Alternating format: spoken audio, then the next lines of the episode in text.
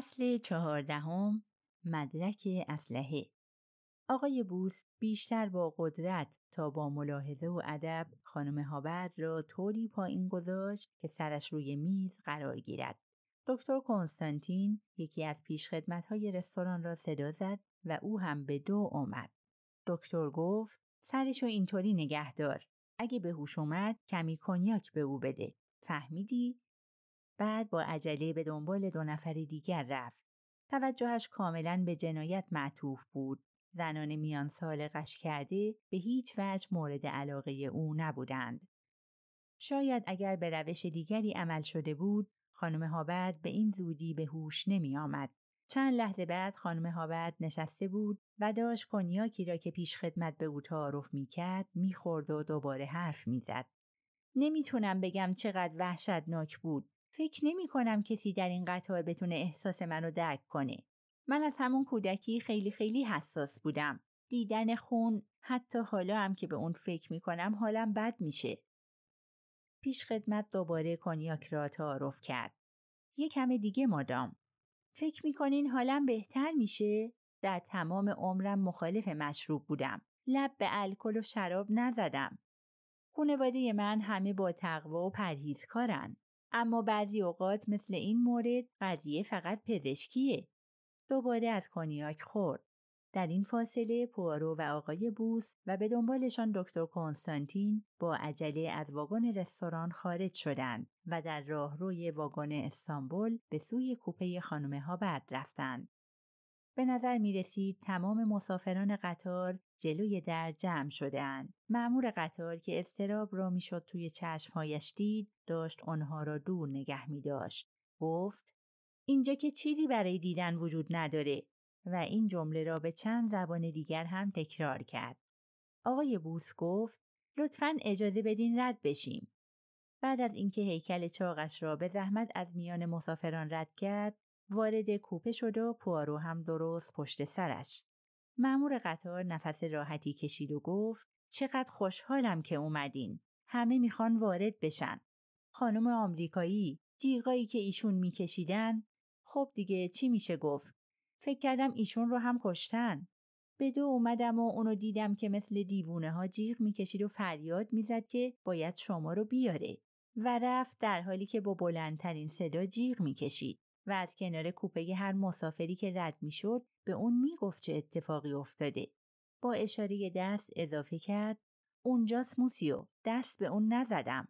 روی دستگیره دری که به کوپه مجاور باز می‌شد یک کیف دستی بزرگ و چهارخانه لاستیکی آویزان بود. زیر آن کف کوپه درست همان جایی که از دست خانم هابرد افتاده بود یک چاقوی تیغ صاف قرار داشت. چاقویی ارزان قیمت از نوع شرقی قلابی با دسته کندکاری شده و تیغه باریک و کشیده. تیغه آن آلوده به تکه هایی از چیزی شبیه به زنگ زدگی بود. پوارو آن را با ظرافت برداشت و زمزمه کنان گفت بله درسته. سلاح مفقود شده ما اینجاست. درسته دکتر؟ دکتر چاقو را وارسی کرد. پوارو گفت لازم نیست زیاد با دقت نگاه کنید غیر از اثر انگشت خانم هابرد اثر دیگه روی اون نیست وارسی دکتر کنستانتین زمان زیادی طول نکشید دکتر گفت خودشه میشه رد تک تک زخما رو روی اون پیدا کرد. از شما خواهش می‌کنم دوست من راجع به اون حرف نزنین. دکتر حیرت زده به نظر می رسید. تا همینجا هم به اندازه کافی تصادف داشتیم. دو نفر تصمیم می‌گیرن دیشب آقای راچت رو با چاقو بکشن. اینکه تصادفاً هر دو یه چاقوی واحد رو انتخاب کنن دیگه زیادی خوبه. دکتر گفت در این مورد شاید تصادف نقش زیادی نداشته باشه. هزاران عدد از این نوع چاقوهای شرقی قلابی ساخته میشن و با کشتی به بازارای قسطنطنیه آورده میشن. پوارو گفت شما کمی از نگرانی من کاستید اما فقط کمی. متفکرانه به دری که مقابلش بود نگاه کرد و بعد کیف را برداشت و دستگیره را امتحان کرد. در حرکت نکرد. حدود سی سانتیمتر بالاتر از دستگیره چفت در قرار داشت. پوارو آن را عقب کشید و دوباره تلاش کرد اما در باز هم تکان نخورد. دکتر گفت یادتون هست که از اون طرف قفلش کردیم. پارو که حواسش جای دیگری بود گفت درسته انگار داشت به چیز دیگری فکر می‌کرد. سگرمه هایش طوری در هم رفته بود که انگار با چیز پیچیده ای روبروست. آقای بوس گفت جور در میاد. اینطور نیست؟ قاتل از این در وارد کوپه میشه. وقتی در رابط و پشت سرش میبنده کیف دستی رو می‌بینه. به فکرش می‌رسه که چاقوی خونالود رو فورا در کیف بذاره. بعد بیخبر از اینکه خانم هابرد رو از خواب بیدار کرده از در دیگه به داخل راه رو میره. پوارو زمزمه کنان گفت همانطور که شما میگین جنایت باید به همین طریق اتفاق افتاده باشه. اما حالت گیجی و سردرگمی از چهرهش محو نشد. آقای بوس گفت پس چی؟ انگار چیزی هست که شما رو راضی نمی‌کنه. نه؟ پوارو نگاه سریعی به او کرد و پرسید این نکته به نظر شما نرسیده؟ نه، البته که نه. خب نکته کوچیکیه. معمور به داخل کوپه نگاه کرد و گفت خانم آمریکایی دارن برمیگردن. دکتر کنستانتین کمی شبیه های گناهکار به نظر می رسید. احساس می کرد با خانم هابرد رفتار مناسبی نداشته. اما خانم هابرد از این بابت ناراحت نبود. انرژیش روی مسئله دیگری متمرکز شده بود. زن وقتی به درگاه رسید نفس نفس زنان گفت می‌خوام یه چیز و همین حالا به شما بگم. من دیگه در این کوپه پا نمی‌ذارم. اگه یه میلیون دلارم به من بدین امشب در این کوپه نمیخوابم. ولی مادام می‌دونم چی می‌خواین بگین و من همینجا به شما میگم که هرگز چنین کاری نمی کنم. ترجیح میدم تا صبح در راه رو بشینم. بعد شروع به گریه کرد. اوه اگه دخترم بدونه اگه منو تو این وضعیت ببینه پارو با قاطعیت میان حرفش دوید سوء تفاهم شده مادام درخواست شما کاملا منطقیه چمدونای شما باید فوراً به کوپه دیگه ای منتقل بشن خانم هابرد دستمالش رو پایین آورد و گفت راست میگین؟ اوه حالم فوراً بهتر شد اما همه کوپه ها پره مگر اینکه یکی از آقایون آقای بوس به حرف آمد. چمدونه شما مادام کلا از این واگن منتقل میشن. به شما کوپه‌ای در واگن بعدی که در بلگراد به قطار اضافه شده داده خواهد شد. اوه چه عالی! من از اون زنای عجیب و عصبی نیستم اما خوابیدن در اون کوپه در مجاورت یه جسد به خود لرزید و ادامه داد منو کاملا دیوونه می‌کنه. آقای بوس صدا زد میشل این چمدونا رو به یه کوپه خالی در واگن آتن پاریس ببر. بله موسیو. همین شماره؟ شماره سه؟ پوارو قبل از اینکه دوستش جواب بدهد گفت نه به نظرم برای مادام بهتره که به شماره جدیدی برن. مثلا شماره دوازده. بسیار خوب موسیو. معمور قطار چمدانها را برداشت. خانم هابرد با حق شناسی رو به پوارو کرد و گفت خیلی لطف کردین. مطمئن باشین قدر کارتون رو می‌دونم. خواهش می‌کنم مادام. ما با شما میایم تا مطمئن بشیم در کوپه جدید به راحتی مستقر میشین. خانم هابرد با بدرقه سمت به خانه جدید خود رفت. با خوشحالی اطرافش را نگاه کرد و گفت عالیه! راحت هستین مادام؟ همانطور که می‌بینین دقیقا مثل کوپه که تک کردین. همینطوره فقط روش اون طرفیه اما مهم نیست. چون این قطارا اول یه طرف میرن و بعد به طرف دیگه. به دخترم گفتم من کوپه می‌خوام رو به موتور. و اون گفت چرا مامان؟ برای شما خوب نیست. چون اگه یه طرف خوابت ببره وقتی بیدار بشی قطار به طرف دیگه میره.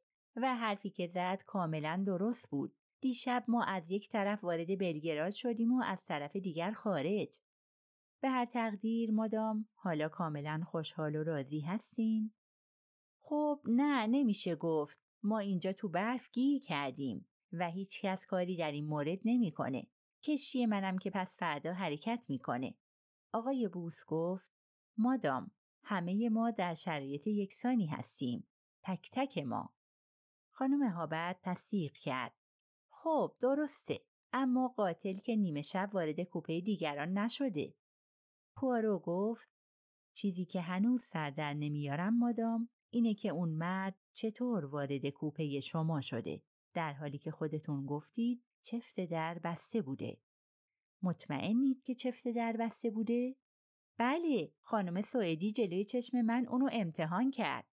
اجازه بدین اون صحنه رو بازسازی کنیم. شما روی تخت دراز کشیده بودین. اینطوری و خودتون نمی‌تونستید ببینید. درسته؟ بله، به خاطر کیف دستی. آه راستی باید یک کیف جدید بخرم. وقتی به این یکی نگاه می‌کنم حالم بد میشه. پوارو کیف دستی را برداشت و آن را روی دستگیره دری گذاشت که به کوپه بغلی راه داشت. گفت دقیقا. چف درست زیر دستگیره است. کیف دستی اونو میپوشونه. شما نمی‌تونستید از اونجا که دراز کشیده بودید ببینید که چفت بازه یا نه. اه این دقیقا همون چیزی که من گفتم. و خانم سوئدی دوشیز اولسون اینطوری ایستاده بود بین شما و در. اونو امتحان کرد و گفت که چفت اون بسته است. همینطوره. با این حال مادام ایشون ممکنه اشتباه کرده باشن. متوجه منظورم که هستین. به نظر می رسید پوارو مشتاق توضیح دادن است. چفت در در واقع فقط یک زائده فلزیه. اگر به سمت راست کشیده بشه قفل میشه و اگر به چپ کشیده بشه بازه. احتمال داره ایشون فقط در رو امتحان کرده و چون از اون طرف قفل بوده احتمالا فرض کرده که در از طرف شما قفله. خب باید کمی احمق باشه که چنین فکری بکنه. مادام مهربانترین و دلسوزترین آدما همیشه باهوشترین ها نیستن. البته همینطوره. راستی مادام از همین راه به اسمیرنا رفتین؟ خیر با کشتی مستقیم به استانبول رفتم و یکی از دوستای دخترم آقای جانسون مرد واقعا نازنینیه خیلی دوست دارم با ایشون آشنا بشین منو دید و تمام استانبول رو به من نشون داد که از نظر من شهر بسیار ناامید کننده ایه. همه چیزش داره فرو میریزه. چی داشتم می‌گفتم؟ شما داشتید می‌گفتید که آقای جانسون با شما ملاقات کرد. همینطوره و منو سواری کشتی سریع سیر فرانسوی به مقصد اسمیرنا کرد و دامادم درست روی اسکله منتظرم بود. اگه این ماجره ها رو بشنوه چی میگه؟ دخترم گفت که این سریعترین و راحتترین مسیریه که می‌تونی تصور کنی. گفت فقط در کوپت میشینی و مستقیم به پاروس میری. اونجا هم امریکن اکسپرس به استقبالت میاد. خدای من اگه سفر من با کشتی بخار لغو بشه چی؟ باید به اونا خبر بدم. احتمالا حالا نمی‌تونم. خیلی وحشتناکه. خانم هابرد یک بار دیگر نشانه های اشک را ظاهر ساخت. پوارو که کمی بیتاب شده بود از فرصت استفاده کرد و گفت شما دچار شک شدین مادام. از پیش خدمت رستوران می‌خوام برای شما مقداری چای با بیسکویت بیاره. خانم هابرد با گریه گفت نمی‌دونم میلی به چای دارم یا نه. خوردن چای بیشتر یه عادت انگلیسیه. پس قهوه مادام. شما به یه محرک نیاز دارین. کنیاک حالمو بد کرد. فکر کنم کمی قهوه بهتره. عالیه. شما باید تجدید قوا کنید. خدای من عجب عبارت بامزه ای. ولی قبل از اون مادام نکته کوچیکی هست که باید بنا به روال کاری به اون پرداخته بشه. اجازه میدین چمدان شما رو بگردم؟ برای چی؟ ما قصد داریم چمدان تمام مسافران رو بگردیم. نمی‌خوام اون تجربه ناخوشایند رو دوباره به یادتون بیارم ولی کیف دستی شما یادتون که هست. وای مثل اینکه شما بهتر یادتونه. من که دیگه به هیچ وجه تحمل ندارم اونطوری غافلگیر بشم. وارسی چمدان به سرعت انجام شد. خانم هابرد با حداقل وسایل سفر می کرد. یک جعبه کلاه، یک چمدان ارزان و یک کیف سفری کاملا پر.